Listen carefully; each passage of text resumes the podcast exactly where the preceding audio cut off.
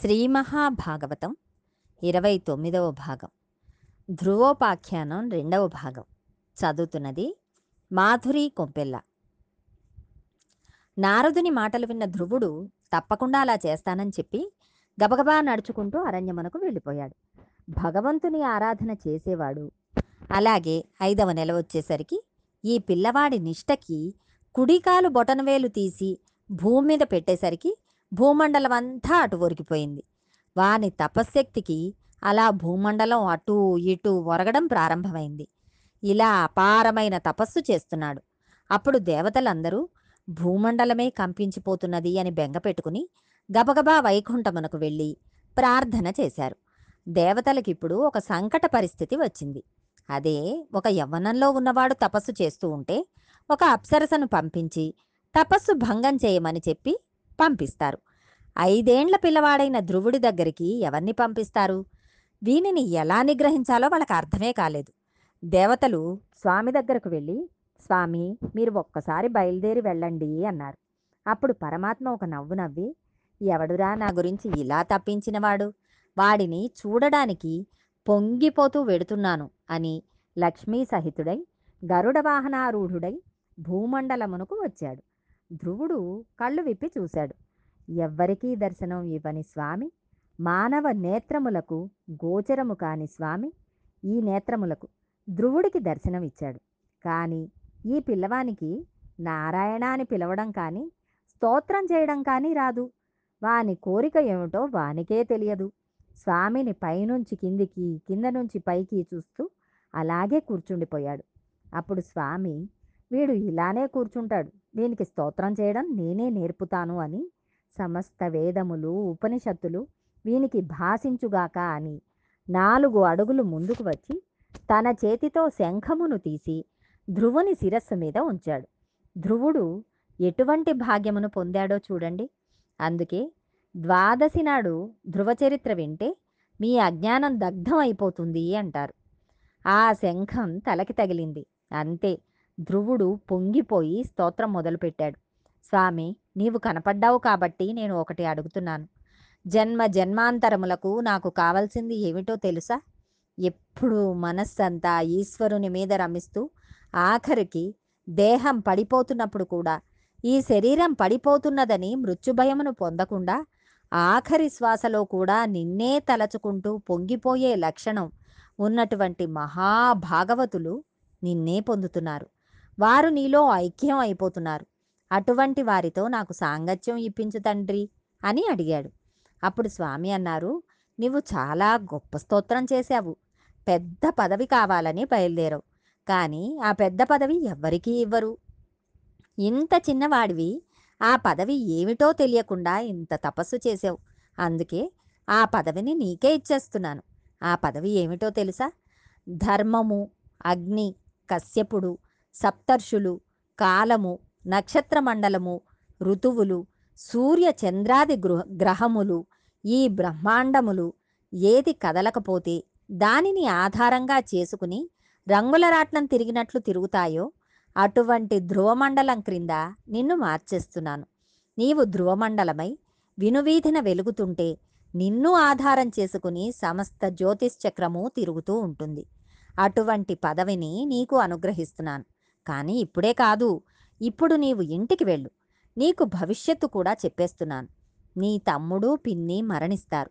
నీకు రాజ్యాభిషేకం జరుగుతుంది. తదనంతర కాలమందు నీకు వైరాగ్యం పూర్ణంగా సిద్ధించే తపస్సు చేస్తావు. అప్పుడు నిన్ను అటువంటి ధ్రువమండలమునకు తీసుకువెళ్ళి తర్వాత నాలో ఐక్యం చేసేసుకుంటాను. ఇదే నీకు చిట్ట చివరి జన్మ అని చెప్పి స్వామి అంతర్ధానం అయిపోయారు. అప్పుడు ధ్రువుడు అయ్యో ఇంత తపస్సు చేస్తే ఇదా నాకు ఫలితం అనుకుని ఏడుపు ముఖం పెట్టుకుని చిన్నబుచ్చుకున్న ముఖంతో ఇంటికి బయలుదేరాడు. దీనిని చూసి నారదుడు సంతోషించాడు. ఆయన ఉత్తానపాదుడి దగ్గరికి వెళ్ళాడు. ఉత్తానపాదుడు ఎదురు వచ్చి స్వాగతం పలికి అర్ఘ్యం ఇచ్చి లోపలికి తీసుకువెళ్ళి కూర్చోబెట్టాడు. ఉత్తానపాదుడు కొంచెం బాధగా ఉన్నాడు. నారదుడు ఉత్తానపాదుడిని అంత బాధగా ఉన్నావేమిటి? అని అడిగాడు. దానికి ఉత్తానపాదుడు ఏమి చెప్పుకోను? నాకు ఇద్దరు భార్యలు. పాపం ధ్రువుడు కూడా నా కొడుకే. వాడు నా తొడ మీద కూర్చుంటాను అన్నాడు. సురుచిని చూసిన భయం చేత వానిని నా తొడ మీద కూర్చోపెట్టుకోలేదు. సురుచి వాడిని నారాయణుని గూర్చి తపస్సు చేయమని అంది. వాడు తపస్సు చేయడానికని అడవులకు వెళ్ళిపోయాడు. నా మనస్సు గాయం పొందింది అన్నాడు. అప్పుడు నారదుడు నీ కుమారుని గురించి నీవు బాధపడుతున్నావు కానీ ఇవాళ నీ కొడుకు ఏ స్థితిని పొందాడో తెలుసా? ఏ మహాపురుషుని కేవలం క్రీగంటి చూపుల చేత సమస్త బ్రహ్మాండములు రక్షింపబడుతున్నాయో దేవతలు అందరూ రక్షింపబడుతున్నారో సృష్టి స్థితి లయములు జరుగుతున్నాయో ఎవరు హేలగా ఈ బ్రహ్మాండములను సృష్టి చేసి కాపాడుతున్నాడో అటువంటి వాని అనుగ్రహం పొంది నీ కొడుకు వరములను పొందాడు అని చెప్పాడు. ఈ మాటలు విని ఉత్తానపాదుడు పొంగిపోయాడు. ఈలోగా ధ్రువుడు రాజ్యంలోకి వచ్చేస్తున్నాడని కబురు వెళ్ళింది. తండ్రి పొంగిపోయాడు. పెద్ద ఉత్సవం చేశాడు. సునీతిని తీసుకువచ్చాడు. ఉత్సాహంతో ఎదురు వెళ్ళాడు. తన కొడుకు వరములు పొంది వచ్చాడు అని కాదు. ఉత్తానపాదుడి సంతోషం. తన కొడుకు అడవులకి వెళ్ళి తిరిగి ఏ ఆపద లేకుండా తిరిగి వచ్చాడని అతడి సంతోషం. కొడుకును చూడగానే గట్టిగా కౌగిలించుకున్నాడు. ఆ కౌగిటిలోంచి జారిపోయి తండ్రి పాదముల మీద పడి శిరస్సు తాటించి తండ్రికి నమస్కరించాడు ధ్రువుడు. తండ్రి చిరాయుర్ధాయం కలుగుగాక ఆయుష్మాన్ భవ అని ఆశీర్వచనం చేసి బాలుడిని ఎత్తుకుని కౌగిలించుకున్నాడు. ఇది మర్యాద. రాజ్యంలోని ప్రజలు అందరూ పిల్లవానికి పట్టాభిషేకం చేయమని అడిగారు. ఉత్తముడు కూడా అంగీకరించాడు. అక్కడికి సునీతి సురుచి ఇద్దరూ వచ్చారు. ధ్రువుడు ఇద్దరికీ శిరస్సు వంచి నమస్కరించాడు. ఇద్దరూ ఆశీర్వచనం చేశారు. ధ్రువుడికి పట్టాభిషేకం జరిగింది. సురుచి కుమారుడైన ఉత్తముడు ఉత్తర దిక్కున ఉన్న హిమాలయ పర్వతుల పర్వతముల మీదికి వెళ్ళాడు. అక్కడే ఉత్తముడు ప్రాణములు కోల్పోయాడు. కొడుకు మరణించాడన్న వార్త విని సురుచి అరణ్యంలో ప్రయాణిస్తూ కార్చిచ్చు పుట్టి అందులో కాలిపోయి మరణించింది. భాగవతులతో జాగ్రత్తగా ప్రవర్తించకపోతే ఎంత ప్రమాదం వస్తుందో ధ్రువోపాఖ్యానం మనకి చెప్పేసింది. తదనంతర కాలమందు ధ్రువుడికి వివాహం జరిగింది. శిశుకుమారుడు అనే ప్రజాపతికి ఒక కుమార్తె. పేరు భ్రమి. ఆమెను ధ్రువుడు వివాహం చేసుకున్నాడు. ఆమె యందు ధ్రువునికి ఇద్దరు కుమారులు జన్మించారు. ఒకడి పేరు వత్సర రెండవ వాని పేరు కల్ప. తర్వాత వాయుదేవుని కుమార్తె అయిన ఇళ్ళను పెళ్ళి చేసుకున్నాడు. ఆమె యందు ఉత్కళ అనే కుమారుడు జన్మించాడు. వేరొక కుమార్తె కూడా జన్మించింది. నిజమునకు ఇవన్నీ ఆయన పొందబోయే పదవీ అర్హతలు ఆయన కదలకుండా ధ్రువపదమై ఉంటాడు. మిగిలినవి అన్నీ కదులుతూ ఉంటాయి. సృష్టి ఉండాలంటే వాయువు ఉండాలి. అందుకని వాయువు కూతుర్ని వివాహం చేసుకున్నాడు. భ్రమి అంటే కదులుట అని అర్థం. జ్యోతిష్చక్రమునందు సూర్యమాన చాంద్రమానముల చేత తిథులు నక్షత్రాలు బ్రహ్మాండమునందు కాలమునందు కదులుతూ ఉంటాయి. కదులుతున్న కాలమునకు కదలని తాను ఆధారభూతుడై ఉంటాడు. కాలమునకు హద్దు వత్సర. అంటే మనం ఒక సంవత్సరమును కాలమునకు ముందు ప్రమాణంగా చెప్తాం. అందుకని వత్సరం అంటే ఒక హద్దు. యుగాంతం అయిపోయిన తర్వాత హద్దు కల్పము. ఉత్తముడిని ఒక యక్షుడు సంహరించాడని తెలుసుకుని ఆగ్రహించి యుద్ధానికి బయలుదేరాడు. రథం ఎక్కి హిమాలయ ప్రాంతమునకు వెళ్ళి కుబేరుని సైన్యమైన యక్షులతో విశేషమైన యుద్ధం చేశాడు. ఆ యుద్ధంలో కొన్ని వేల మంది యక్షులను చంపేశాడు. తదుపరి నర నారాయణాస్త్రమును ప్రయోగించడానికి మంత్రమును అనుష్ఠానం చేస్తున్నాడు. ఆ సమయంలో తాతగారైన స్వయంభువ మనువు కనపడి ఒక మాట చెప్పాడు. నీవు పొందబోయే పదవి ఏమిటి? నువ్వు చేస్తున్న పని ఏమిటి? నీవు ఇటువంటి పని చేయకూడదు. అందుకని ఇప్పటి వరకు నువ్వు చేసిన సంహారం చాలు. ఇప్పటికైనా నా మాట విని నర నారాయణాస్త్రమును ఉపసంహారం చేసి రాజధానికి వెళ్ళిపో అన్నాడు. ధ్రువుడు తాతగారు చెప్పిన మాట విన్నాడు.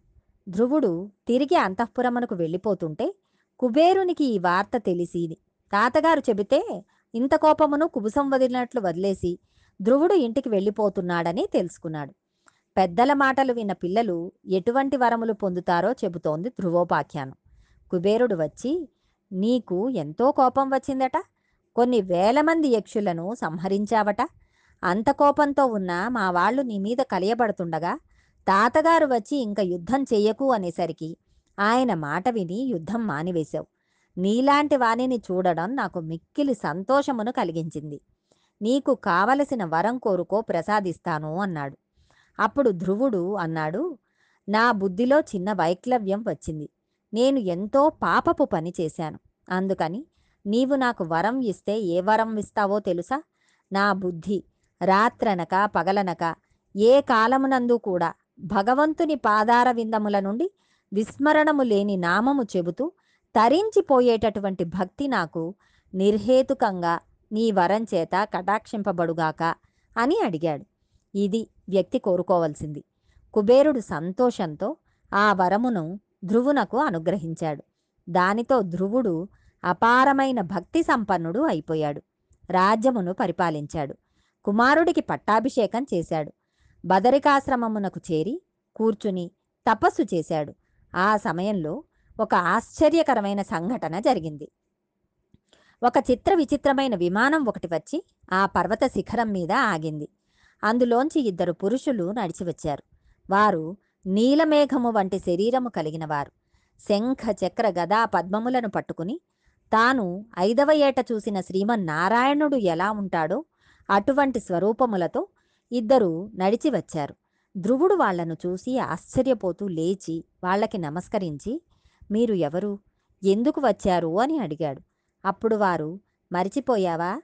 ఐదేండ్ల వయసులో నీవు తపస్సు చేయగా స్వామి వరం ఇచ్చారు. నీ శరీరం పడిపోయే రోజు వచ్చింది. ఇప్పుడు నిన్ను మేము ధ్రువమండలమునకు తీసుకువెళ్ళాలి. అందుకని స్వామి నీ కోసం విమానం పంపారు. మేము విష్ణుపార్షదులము.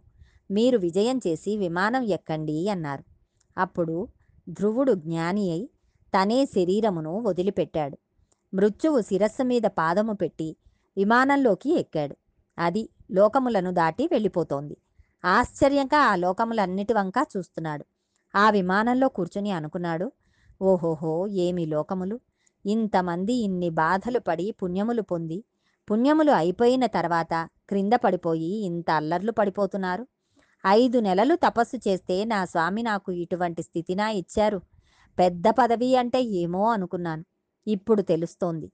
సప్తర్షులు కశ్యపుడు ధర్మము అగ్నిహోత్రము జ్యోతిష్చక్రము తిరుగుతున్న మండలమునకు నేను ధ్రువస్తంభమునై వెలుగొందపోతున్నాను ఇంతమంది నా చుట్టూ తిరుగుతూ ప్రదక్షిణం జరుగుతూ ఉంటుంది. నేను నిరంతరం విష్ణులోక దర్శనం చేస్తూ ఉంటాను. ఎంత అదృష్టవంతుడిని అనుకుని ఈ అదృష్టమునకు కారణం ఎవరని ఆలోచించాడు. దీనికి కారణం మా అమ్మ. ఆనాడు మా అమ్మ నన్ను నారాయణుని గూర్చి తపస్సుకు వెళ్ళమని చెప్పింది. ఆమె మాట నన్ను ఈ స్థితికి తీసుకువెళ్ళింది. కానీ ఆ పిచ్చి తల్లి ఎక్కడ ఉన్నదో అనుకున్నాడు మనస్సులో. అనుకునేసరికి ఈ విషయమును పార్షదులు గ్రహించారు. నిన్ని స్థితికి తీసుకువచ్చింది కాబట్టే శ్రీ మహావిష్ణువు నీకన్నా ముందు ఆవిడ విమానం నడపమని చెప్పారు. కిటికీలోంచి బయటకు చూడు అన్నారు. ధ్రువుడు బయటకు చూశాడు. ముందు విమానంలో దివ్యమైన తేజో విరాజితయై సునీతి వెళ్ళిపోతున్నది. ఆవిడ శ్రీమన్నారాయణులోకి వెళ్ళిపోయింది. ధ్రువుడు ధ్రువమండలమునకు చేరుకుని తదనంతరం స్వామివారిలోనికి లీనమైపోయి పరబ్రహ్మము సాయుధ్య మోక్షమును పొందాడు. ఇంతటి అద్భుతమైన ఈ ధ్రువోపాఖ్యానం ఎవరైతే పరమ భక్తితో వింటారో వారందరికీ కూడా ఉత్తర క్షణం. అప్పుడే అక్కడే ఆ క్షణంలోనే పాపనాశనం జరిగి శ్రీమన్నారాయణుని అనుగ్రహం కటాక్షింపబడుతుంది. ఒకవేళ అల్పాయుర్ధాయంతో మృత్యువు తరుముకు వస్తుంటే మృత్యువు ఆగి ఆయుర్ధాయం కలుగుతుంది. గ్రహముల వలన ఉద్రిక్త ఫలితం రాబోతుంటే అటువంటి ఫలితములు ఆగిపోయి శుభమును పొందుతారు. కీర్తిని ఇస్తుంది. భగవదానుగ్రహంతో మరికొంత భాగం రేపు తెలుసుకుందాం.